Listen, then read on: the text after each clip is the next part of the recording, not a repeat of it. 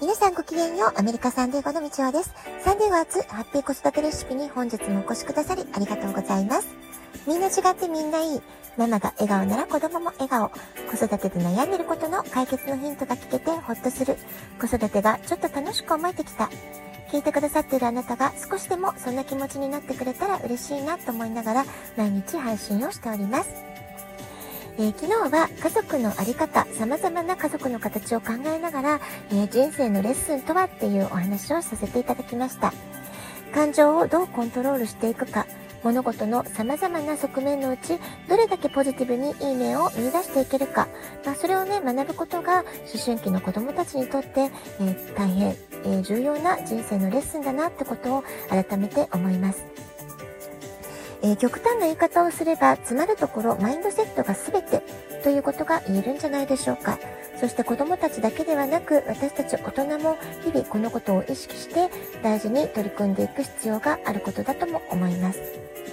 えー、なぜなら人生にはいいことばかりではなく、マイナスやネガティブなこと、たびたび起こります。そうした時に感情に振り回されるのではなく、どうやったら自分の今の感情をしっかりとそのまま受け止めて、えあるいは前向きに受け入れて、え前を向いてより高い目標に向かってまた歩き出していけるか。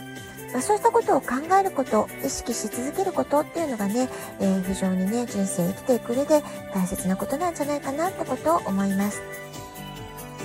例えば1週間の生活の中あるいは1日の生活の中でも、えすごく嬉しいことや喜びを感じること一方で悲しみや不安怒り恐れ、まあ、こういった感情を感じること、まあ、そういったね小さな事件っていうのはね誰の目にも次々に起こる起こってることなんじゃないかなと思うんですよね。例えば私自身の最近の体験でも喜びに満ちたセレモニーに参加しているさなかに訃報が入るとかあるいは若者たちが思い切りスポーツをしていて健康そのものだなってそういう様子にパワーをもらっていたその次の瞬間えー、重大な病気を診断された、えー、お友達から悲しみに満ちた知らせを受け取る、まあ、そういったことがね本当にパラレルワールドといいますか、えー、並行して起こってたりするのが私たちの日常であったり人生そのものなんです。たった一日の時間の流れの中で喜び悲しみ、感動、絶望、様々な感動が次々に湧き上がる、そんな時間を過ごすと、え、私は今、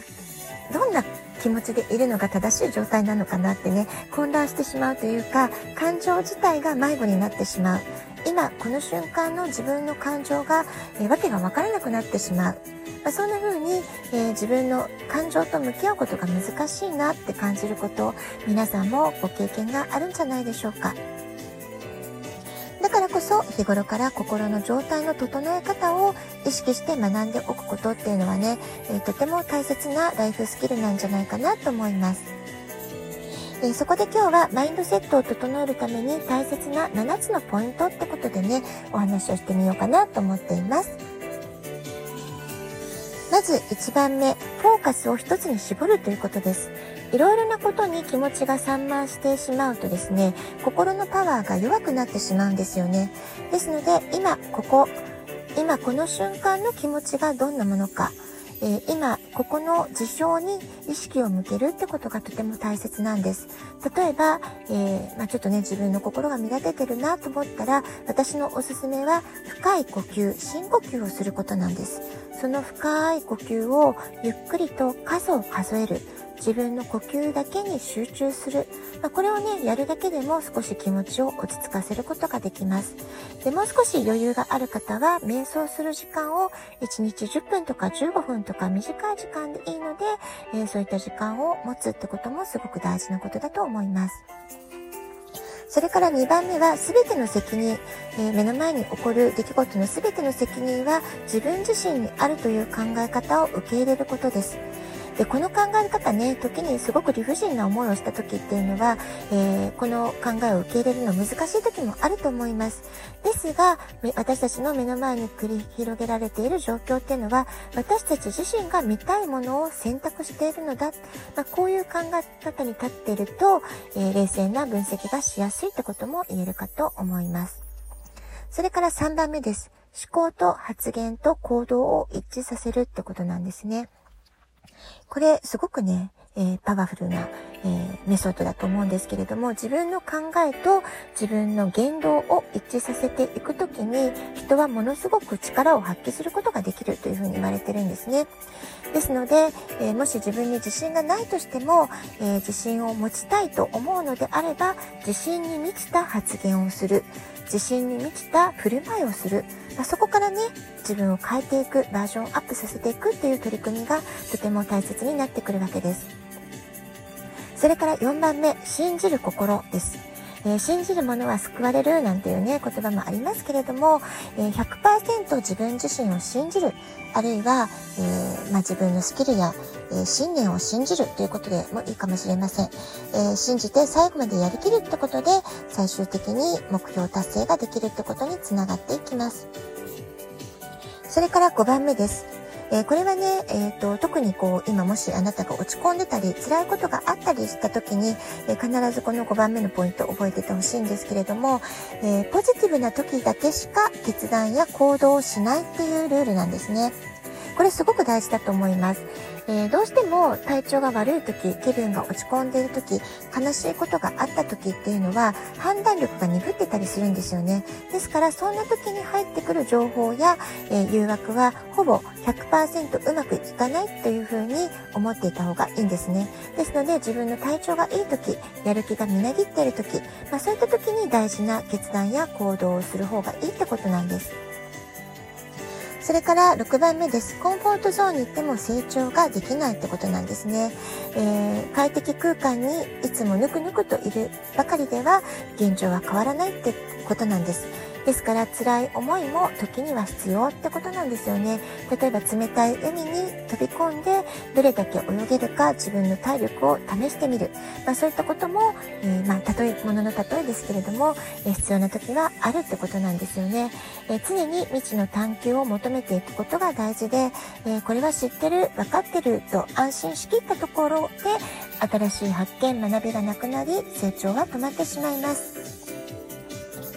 それから最後の7番目。これもね、大事なポイントですね。完璧主義をやめ、まずは行動を起こしてみるってことなんです。完璧を求めているといつまで経ってもこう机上の空論で止まってしまって行動に起こせない実践に結びつかないっていうパターンがねあるかと思うんですけれどももともとね世の中に完璧っていうのはないわけなんです。ですのでそれよりは以前のラジオトークでもお話ししたと思うんですけれどもフェイルファーストっていうことで早めに失敗しちゃったもん勝ちってところがあるんですよね。ですのでまずは実践してみるまず行動してみる。そこで失敗したことはまた、えー、うまくいく方法法をその場で考えながらまた走り続ければいいわけです。まあ、そんな風にまずは行動大量行動してみるっていうところから、えー、とりあえずやってみよう。気楽な気持ちで、えー、まず動いてみる。これがねとても大事だと思います。はい、えー、こんな風に自分の成長を促すためにやった方がいいというね、えー、あるいはマインドセットを整えるために大切な7つのポイントってことで、えー、今、えお話をさせていただきました、えより良い人生を生きるためには毎日ほんの少しでも自分なりの成長を目指して行動することができたか。まそこにね結局のところは尽きると思います。そしてマインドセットを整えるためにも行動し続けることで、えー、強い心を磨いていくことができる。作っていくことができるってことはね言えるんじゃないかなと思います。ぜひあなたもこの7つのポイントができてるかどうか、えー、どういったところに意識を向けたらいいのかなってそういうね、ヒントになっていけば嬉しいなと思っています。